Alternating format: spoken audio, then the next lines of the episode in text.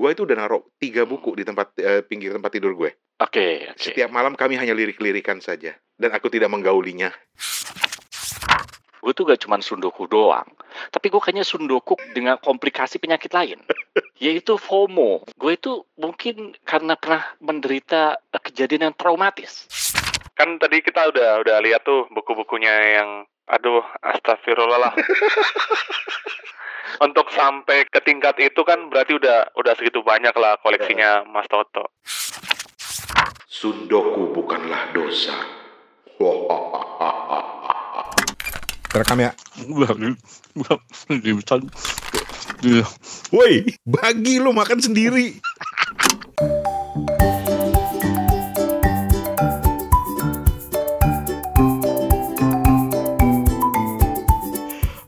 Teman-teman kita mulai kepo buku untuk edisi hari ini, edisi khusus yang kita kayaknya kepo buku dari dulu edisi khusus mulu, tapi emang begitu karena memang Khusus. kepo buku itu khusus. Kita khusus eh, jadwal rekaman ada, gitu kan? Nah, Steven bisa nggak jam segini? Oh bisa, gitu. Rani bisa nggak bisa? Kita nggak pernah ketemu. Eh, rekaman yuk nggak pernah. Pernah. Jadi kita khusus memang menyediakan Khusus. waktu untuk rekaman. jadi setiap episode kepo buku itu khusus dan kali ini kita beri judul ini kutipannya udah kita ambil dari beberapa episode yang lalu dan kita anggap ini kutipan penting dan perlu kita kembangkan yaitu Sundoku bukanlah dosa.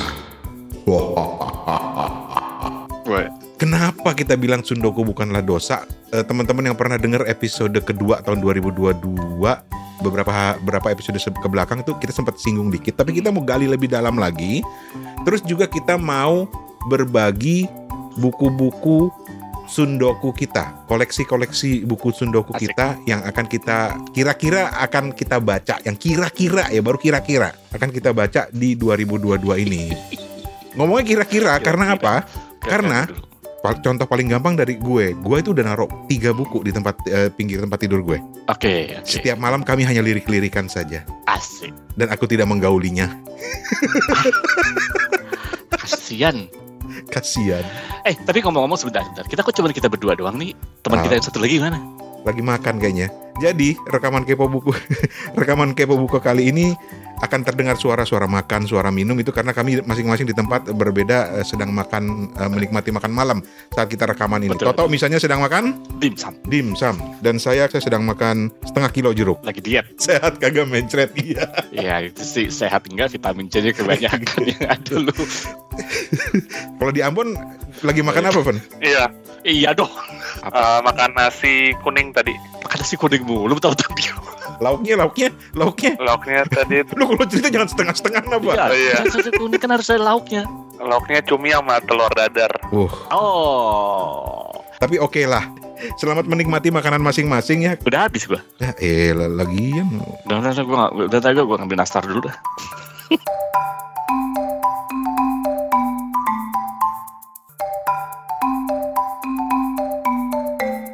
Oke, kenapa menurut lu Sundoku itu bukan dosa? Karena gua penghitam sudoku akut. Eh, teman-teman, nih nih sebelum sebelum Toto ngomong ya, Van F- Steven saksi matanya nih. Apa, apa, Nanti kita akan bagi di Instagram apa? koleksi Sundoku buku masing-masing. Kita barusan eh, ngobrol di WhatsApp, kita sharing foto- foto-foto buku-buku masing-masing yang belum dibaca. Dan silahkan nanti lu akan bisa paham kenapa Toto yang paling cepet langsung bilang Sundoku bukanlah dosa. Lu akan paham nanti. Nanti kita share di Instagram. Iya, iya. Tapi derajat sundoku gua dengan lu berdua mungkin beda gitu. Karena menurut kami, lu tuh Tok bukan Sundoku lagi Tok. Apa order? Lu udah sakit jiwa lu kayaknya hoarder beneran. Tapi nanti untuk Iya, gua gua nggak ngatain Toto ya, jangan tersinggung ya teman-teman yang yang Sundoku. Tapi lu lihat sendiri aja nanti fotonya di di Instagram. Oke, silakan. Nanti dari dari lu baru kita ke Steven. Karena pasti pasti masing-masing punya pembenaran masing-masing ya. Kenapa kita membeli buku yang belum tentu kita baca atau memang beli aja nanti dibacanya belakangan gitu atau nggak tahu kak dibacanya kapan gitu kan? Lu dulu Tok. Ah, ah, ah, ah, ah. Kalau gue, kalau gue itu, gue baru sadar belakangan, gue tuh gak cuma sundoku doang, tapi gue kayaknya sundoku dengan komplikasi penyakit lain, yaitu FOMO. Sundoko digabung dengan FOMO. Gue itu mungkin karena pernah menderita kejadian yang traumatis. Mhm. Ada buku yang pengen gue beli, tuh gue bilang tantar Mhm. aja gitu kan, karena gue nggak mau sundoku gitu. Eh, pas berapa saat kemudian bukunya udah nggak ada. Ah, Nah, sejak saat itu Gitu. gue kadang-kadang jadi FOMO gitu.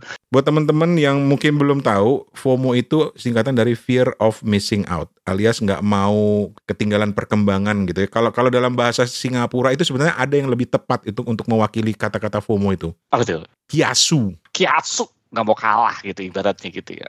Tapi kalau pikir-pikir, setelah gue hitung-hitung, buku sundoku gue tuh cuma 9 berdasarkan kategori gue. Sembilan dari Hong Kong. Itu yang lu foto barusan apaan? Nah, gini, menurut gua, karena buku-buku gua gini, gua harus membedakan antara buku Oke. fiksi dan non fiksi.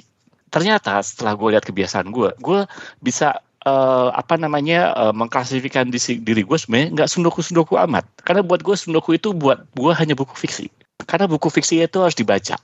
Sedangkan buku non fiksi gue beli, gue baca tantar nggak apa-apa. Karena apa? Buku non fiksi bisa jadi referensi. Kapan gue butuh gue baca. Karena gue me- apa mengkombinasikan dengan FOMO. Itu tetap namanya Sundoku Bambang. kagak contoh misalnya gua beli buku tentang matematika emang harus gua baca Mm-mm. sampai sampai kelar kagak kan pada saat gua butuh gua buka bab berapa nggak sudoku dong Oh, paham, paham, paham. ya nggak buku tentang presentasi misalnya Ah. nggak perlu gua baca dari ketika gua butuh aja dong gua baca ya nggak sih? Jadi pada saat beli pada saat beli buku itu selama prinsip gua sekarang nggak tahu prinsip ini sama dengan Stephen atau enggak. Selama gue udah baca judul, selama gue udah baca kata pengantar, selama gue udah tahu daftar isinya, dan di mana let- diletakkan buku itu di rak buku atau di di ubin atau di mana, buat gue itu udah bukan sundoku. Gitu. Dia mau bikin kategori sendiri. Iya dong. aja. Eh, Iya dong. buat gue apa pun Hmm. itu lu udah beli kalau lu belum baca sampai tuntas itu lu ter- ter- tetap terjebak dalam lingkaran setan Sundoku. Kagak Rani, lu kalau coba lu bagiin ya foto buku sundoku lu, foto buku sundokunya eh Hmm. eh, Stephen kalau pakai kategori lu, emang sem- bener lu yakin semua buku lu lu baca dari awal sampai akhir? Gue yakin banyak buku-buku lu nggak lu baca sampai akhir. Dan lu kalau masukin kategori lu yang tadi, foto lu harus lebih banyak daripada foto gue juga. Nggak yakin gue. Lu punya buku radio, iya nggak? Yang yang radio production atau apa? Emang lu baca dari awal sampai akhir? Gue yakin nggak. Jangan ngom, jangan bohong ngomong. menuduh. Masukin dong kalau kayak gitu dari sudoku lu dong. Jadi kesimpulannya ke- sebelum kita oper ke Steven, kenapa menurut lu Sundoku itu bukan dosa? Ya bukan dosa, karena eh gue gak ngerugiin orang. Kan kalau sunduku kan dosa ngerugiin orang. Ini kan gue gak ngerugiin orang. Malah menguntungkan aturannya bukunya enggak jadi kebeli jadi kebeli. Ulang, ulang, ulang, ulang. Gue nggak ngerti, nggak ngerti. kalau berdosa itu kan gue merugikan orang lain gitu kan. Kan gue gak dosa. Gue malah menguntungkan Oh. orang lain. Penerbit jadi gue beli bukunya. Toko buku dapat labanya. Bener gak sih? Bener dong. Setuju, setuju. oh, setuju dong. Eh, tuh. Steven mas setuju sama lu karena dia jualan buku. Steven udah pasang di toko buku. Sunduku bukanlah dosa gede gitu. Gue sampai tadi ngobrol sama temen gue temen kerja gue dulu di Jepang. Dia sampai cerita begini di Jepang itu me- Hmm. memang sampai sekarang masih ada perdebatan loh soal sundoku itu. Perdebatannya gimana? Orang masih memperdebatkan karena bilang ini ngapain sih itu pemborosan uang lah segala macam. Sementara ada yang bilang Mm-mm. oh enggak ini bagian dari misalnya ada kolektor ada orang-orang yang memang suka ngumpulin buku ada yang memang FOMO kayak lu to gitu loh terus dia ngasih kata dalam bahasa Jepang apa tuh apa tuh nih ya eh, bahasa Jepangnya itu Sundoku wa sumide wa arimaseng. artinya Sundoku itu ya sundoku. Sumide itu dosa. sumide Wa arimaseng, arimaseng itu tidak. Jadi pokoknya intinya kata-kata itu adalah sundoku bukanlah dosa. bersama sama kita dong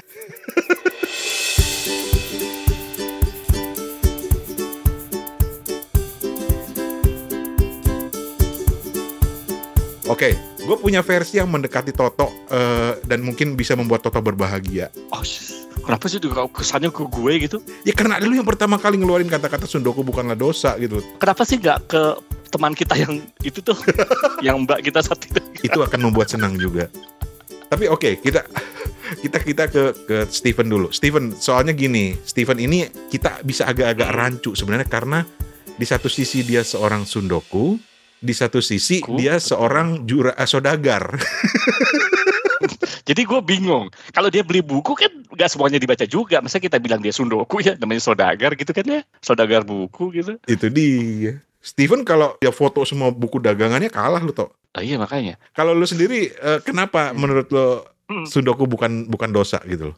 Eh, iya ya, buatku tuh praktis aja kalau misalnya Mm. kita punya seabrek buku gitu ya. Ketika kita butuhin tuh bukunya ada. Udah senang. Hmm. Seneng gue mau Gitu. sama Steven yang pragmatis. Lanjut lanjut terus terus terus. Tapi ini ada satu satu yang Hmm. pengen aku tanyain nih ke ke Mas Toto dulu. Kan tadi kita udah udah lihat tuh buku-bukunya yang aduh astagfirullah lah.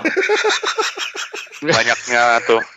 Untuk sampai ke tingkat itu kan berarti udah udah segitu banyak lah koleksinya Mas Toto. Ada nggak kesulitan yang dihadapi untuk untuk bisa keadaan kayak gitu? Ada nggak? Sulit. Lu kerepotan gak sih gitu loh? Mm-mm. Gue kerepotan apaan? Ya macem-macem. Misalnya ngurus bukunya, nyari raknya. Soalnya itu buku lu geletakin aja gitu di lantai kan. Iya. Eh, lu gak diomelin bini lu. Kagak, biasa aja. Paling dia beresin apa itu buku pada numpuk-numpuk gitu. Ya biarin aja. Emang buku mau diberesin mau ditaruh mana gitu. Enggak, soalnya gue gue bisa paham Steven karena Steven melihatnya dari sudut pandang Hmm. kolektor buku, pedagang buku gitu yang anjrit ini buku digeletakin Ah. gini aja di lantai. Kurang ajar nih orang bener gitu loh. Mungkin ini kesulitannya lu jadi bukunya bertumpuk-tumpuk gitu kan enggak enggak kesulitan kalau pengen baca ya tinggal dibuka Hmm. aja tumpukannya gitu kadang-kadang gue kalau lagi iseng gue baca apa ya gitu kan jadi gue lihat aja ih ada buku kayak gini nih apa nih buku kok pernah gue pernah beli buku kayak gini nih Ya Allah. terus gue baca Ampun habis deh. juga begitu gue baca ya pak serius Gokil. Gokil. Fon, kalau lu sendiri Fon gimana lu membedakan antara buku yang lu beli buat kepentingan lu tapi nggak dibaca-baca alias sundoku dengan buku yang memang lu beli buat Mm-mm. jualan lu gitu loh. Kalau misalnya untuk jualan tuh apa ya? Aku akan keep itu jauh-jauh gitu ya. Nggak nggak akan aku sundokuin gitu ceritanya. Langsung ditaruh di rak kecuali ada mungkin ter- ketertarikan tersendiri gitu. Lah kalau buku yang masuk kategori sundoku lo, Iya, kayak misalnya baca review di koran gitu. Ih, bagus Hmm. banget ya bukunya gitu ya. Nanti aku kasih satu judul yang mungkin karena ketertarikan lewat review di koran tuh jadi akhirnya beli meskipun Hmm. mahal. meskipun mahal. Mm. tapi kalau kasusnya Steven gue kok malah nggak percaya gue nggak yakin dia beli buku untuk toko bukunya yang dia nggak tertarik untuk dia baca ngaku lu Hmm. ada gitu buku yang sengaja lu taruh di toko buku lu yang lu nggak bakal mau baca gitu nggak mungkin kan karena buku lu termasuk toko buku butik kalau menurut gua Kenapa enggak? Mungkin coba gue tanya ada nggak yang na- nanti Steven yang jawab lah. Hmm. Tapi menurut gue mungkin gitu loh. Karena gue jualan buku belum tentu itu buku yang gue suka loh. Bisa jadi itu buku yang populer. kalau lu yang jualan mungkin kalau lu yang jualan Steven gua kasusnya Steven makanya gue bilang kasusnya Steven emang ada Van Kita tanya ke juragannya. Kita tanya ke juragannya. Em, satu dua buku aja lah. Sel- Ah. selebihnya tuh ini pasti dia beda pasti tipis. Nah, beda tipis. Pasti dia pengen baca. Nggak mungkin. Karena gue tahu Steven. Nggak mungkin dia beli buku yang dia sendiri nggak mungkin dia baca gitu. Hmm. Paling nggak dia tertarik lah gitu. Karena memang konsep uh, toko bukunya Steven itu benar-benar yang yang butik tadi ya, yang benar-benar Ah, sesuatu yang disukain oleh si kuratornya, si pedagangnya gitu ya. kalau Hmm. menurut gue ya. Menurut Tapi gua. pertanyaan lanjutan gue, Van adalah, emang buku-buku yang lu beli buat dijual itu, lu baca dulu, Van? Syukurin. Pertanyaan ini, pertanyaan sulit nih. Tapi ini Eh, eh, lu jangan ngeles, lu jawab dulu, lu jawab dulu, jangan ngeles, awas lu. Ini sama aja gue nanya ke tukang jual lontong sayur, itu lontong jualan lu, lu makanin Hmm. juga gak sih gitu loh. ya kalau nyicipin sih iya.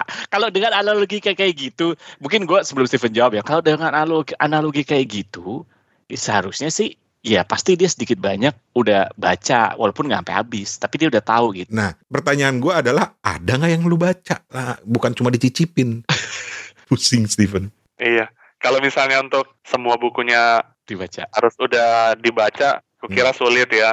Karena uh, ada beberapa kayak misalnya buku-buku di margin kiri yang lebih Ah. ke pemikiran, lebih ke Mm-mm. filsafat. Itu Ah, out of range lah. tapi tetap lo beli sebagai stok toko buku lu lah ya gitu lah maksudnya. Betul, betul. Iya. Oh gitu. Gue gue masih penasaran oke, oke, karena oke. gini gini, gue gue punya cita-cita pengen punya toko buku jujur aja, walaupun mungkin sampai cita-cita Hmm. doang gitu loh, karena gue belum belum berani mewujudkan. Tapi kalau misalnya gue punya toko buku, itu gue ngebayangin betapa bahagianya gue karena sebelum orang lain beli, gue udah bisa baca duluan gitu loh. Tapi menurut lu itu salah nggak sih, Ben?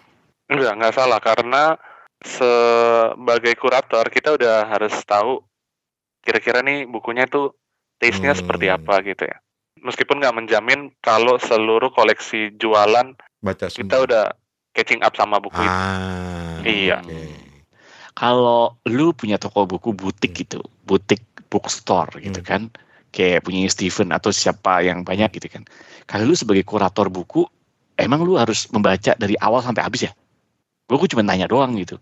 Lah kalau gitu kecapnya susah banget dong. Iya, iya makanya. Walaupun kita sama-sama suka baca buku kan lama gitu. Oh, oh. Makanya Gimana? Steven tadi bilang kan belum ah, belum tentu semua dibaca kan, Van?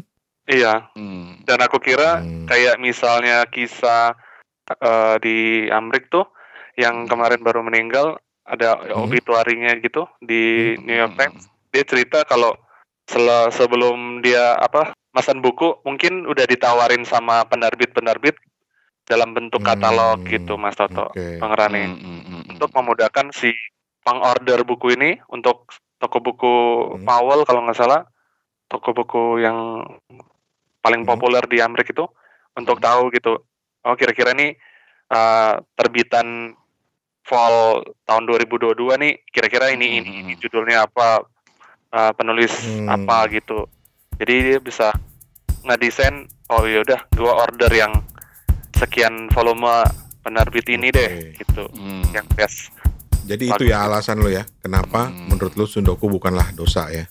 Oke. Iya kira-kira gitu.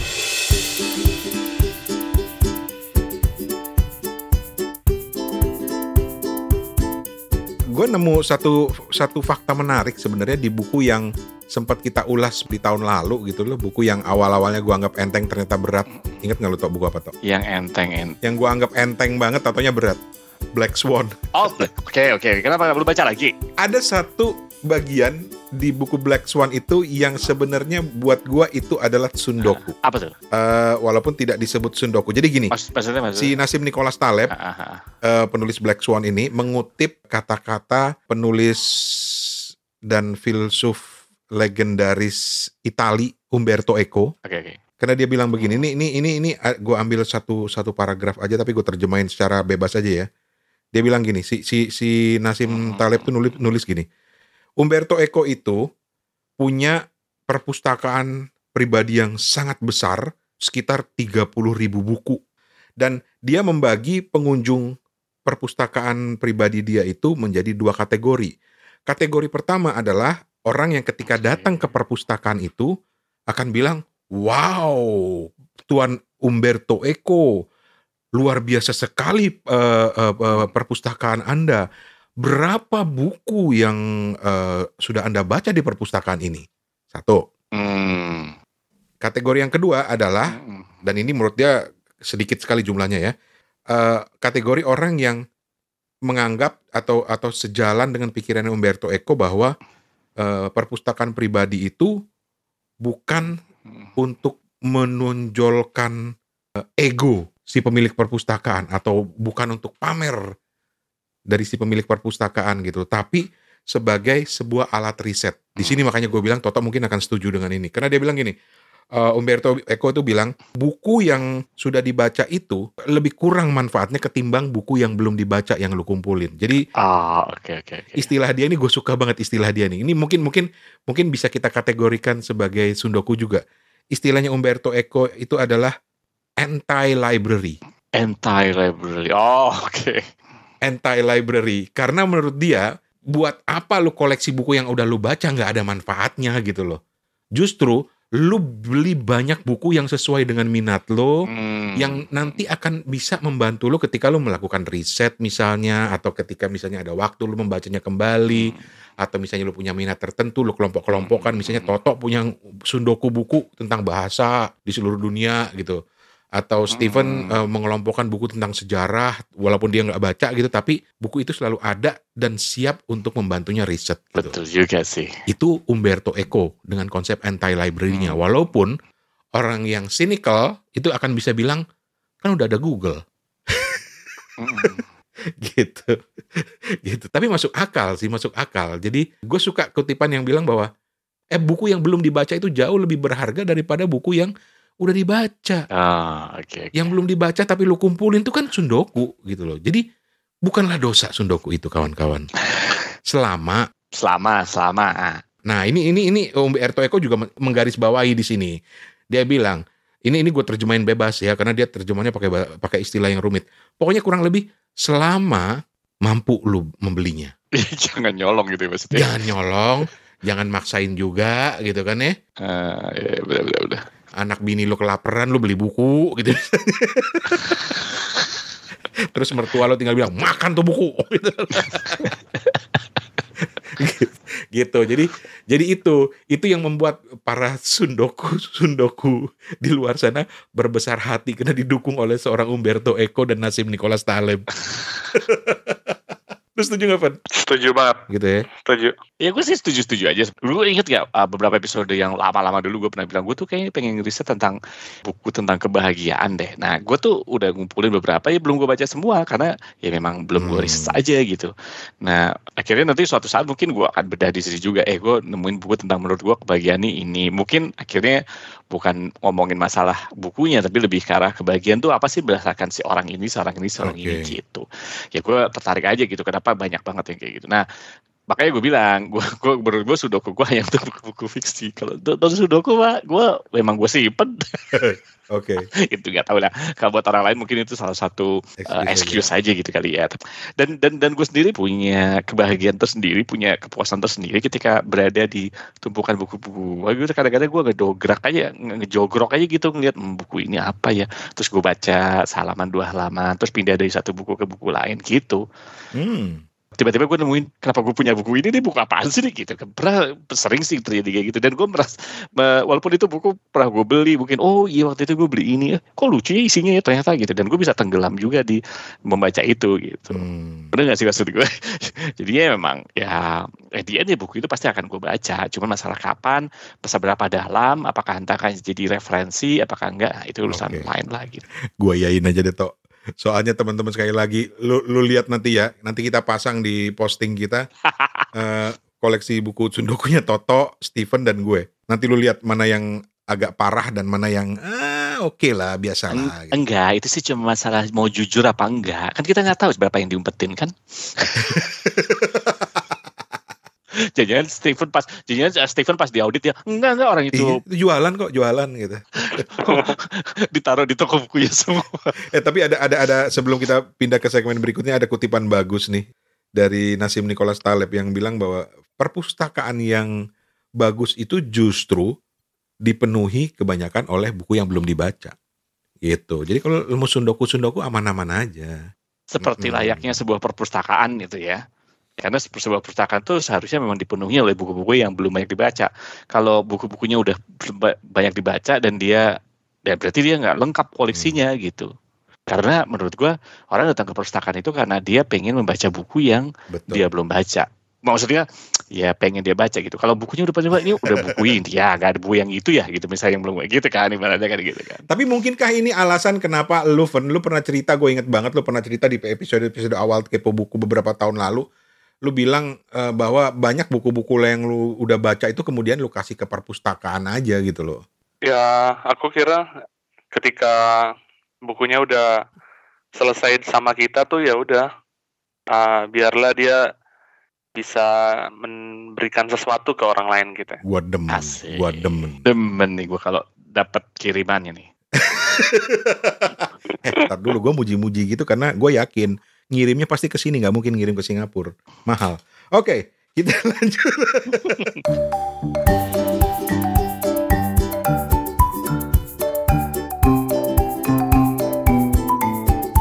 Teman-teman, episode khusus yang kami beri judul Sundoku Bukanlah Dosa ini kami pecah menjadi dua bagian. Emang sengaja demikian karena panjang sekali tapi seru obrolannya. Kami akan kembali besok. Jadi teman-teman nggak usah menunggu satu minggu untuk episode berikutnya karena kelanjutannya akan kami hadirkan besok, persis besok. Di antaranya kami akan berbagi cerita mengenai beberapa buku koleksi Sundoku kami yang sedang kami berusaha untuk baca ketimbang hanya berdebu di rak saja. Dan juga pastinya masih ngobrolin kenapa Sundoku bukanlah dosa. Ini ada sedikit cuplikannya untuk besok. Sundoku bukanlah dosa. Sundoku bukanlah dosa. Musang berjanggut Karya? Asari, Asari, Iya. novel epik. Samber Nyawa, kisah perjuangan seorang pahlawan nasional Indonesia eh, yang Leo Tolstoy. Waduh lewat Tolstoy lagi. Aduh, Bakal dibaca nggak ya? Bakal dibaca nggak ya? tuh kan, kan kampret kan, kampret kan. Ini gara-gara Steven juga nih mempromosikan buku penerbit kakak tua. Ini nggak ada endorsean dari penerbit kakak tua ya, nggak ada ya. Tolong banget gue minta tolong. Tolong deh ada cicilan 0% 12 bulan. Iya. Beli handphone aja ada cicilan, masa buku nggak ada. toko buku belum ada, toko buku belum ada eh, cicilan. Gimana kita mau maju kita eh, kalah sama Malaysia. Seru banget, asli seru banget. Kami yang rekaman aja merasa bahwa wah ini obrolan seru banget. Dan sayang rasanya kalau kita potong-potong jadi kami akan hadirkan besok. Jadi untuk sekarang ini Steven, Toto, Rane pamit dulu. Besok kita ketemu lagi di sini di Kepo Buku. Podcast kesayangan Anda, Anda, Anda, Anda, dan Anda. Iya, kamu juga. Assalamualaikum.